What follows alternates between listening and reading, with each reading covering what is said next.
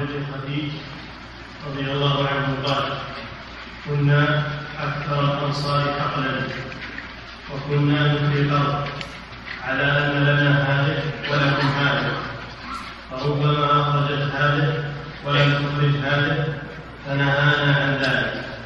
فأما بالورق والذهب فلم ينهنا. لمسلم عن حنظلة قال سألت رافع بن خديج عن كراء الأرض بالذهب والورق فقال لا بأس به. إنما كان الناس يؤاجرون على عهد رسول الله صلى الله عليه وسلم بما على المادينات. آذيانات. الماديانات وأقبال الجداول وأشياء من الزرع. فيهلك هذا ويسلم هذا ويسلم هذا ويهلك هذا. ولم يكن للناس كراء إلا هذا لذلك زجر عنه. فأما شيء معلوم مضمون فلا بأس به.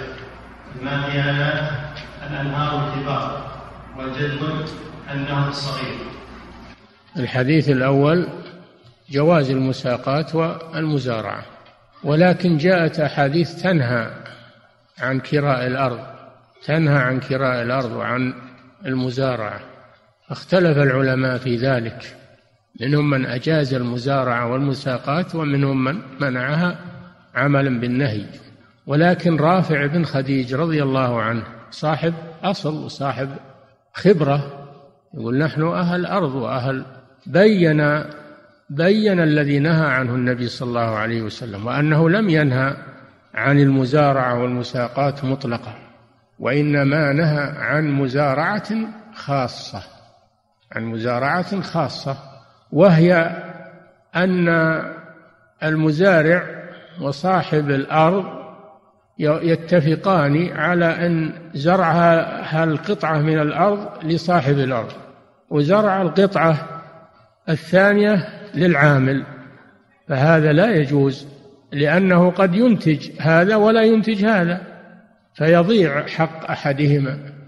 يضيع حق أحدهما لكن إذا كان الأجرة مشاعة مشاعة بالنصف أو الربع كما في الحديث الأول فهذا لا بأس به لأنه ليس فيه غرر.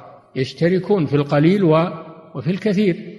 وإذا لم يحصل شيء كلهم ما يصير لهم شيء. أما أنه يصير الواحد والثاني لا هذا هو الذي لا يجوز. فرافع رضي الله عنه أزال الإشكال تماما. فإجارة الأرض تارة تكون بالدراهم والدنانير هذا لا بأس به. هذه أجرة. يجوز لك إذا صار لك مزرعة يجوز أنك تأجره واحد بألف ريال سنوي يدفع لك ألف ريال ويزرعها أو ما يزرعها بكيفه. المهم أنه استأجره منك فيدفع لك الأجرة سواء زرعها أو لم يزرعها. الزرع له هو أنت مالك شيء منه أنت مالك إلا الأجرة. مثل ما تأجر البيت للسكنة وتأجر السيارة للركوب تأجر الأرض للزراعة. هذا لا بأس به. هذا لا بأس به. هذه واحدة. الثانية أن يؤجر الأرض بجزء مشاع مما يخرج منها وهذا أيضا جائز لأنه ليس فيه حيف ولا ظلم لأحد. يشتركون في الغنم والغرم. الحالة الثالثة هي التي ذكرها رافع رضي الله عنه.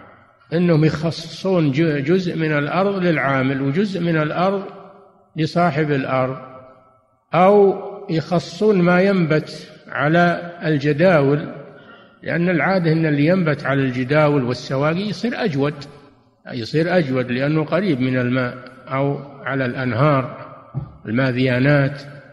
يقول أنا لي اللي تنبت الجداول والماذيانات وأنت لك الباقي. هذا أيضا لا يجوز. لأنه قد يحصل هذا والثاني ما يحصل له شيء ما تنتج الأرض التي التي جعلها للآخر فيحصل الضرر. هذه لا تجوز. هذا هو الذي نهى عنه الرسول صلى الله عليه وسلم لما فيه من الضرر. وبعض العلماء يقول إن النهي عن المزارعة وكراء الأرض هذا كان في أول الأمر. أول ما قدم النبي صلى الله عليه وسلم المدينة والمهاجرون ليس معهم شيء جاءوا ليس معهم شيء خرجوا من من ديارهم وأموالهم ما معهم شيء. النبي صلى الله عليه وسلم قال للأنصار ساعدوهم أعطوهم شيء يزرعون ويتعيشون فهذا في حالة خاصة. فلما وسع الله على المسلمين أباح النبي صلى الله عليه وسلم المزارعة. إلا إذا كانت المزارعة فيها غرر وفيها جهالة فلا. هذا ما تفيده الأحاديث وهذا حاصل الكلام عليه على المزارعة والمساقات. نعم.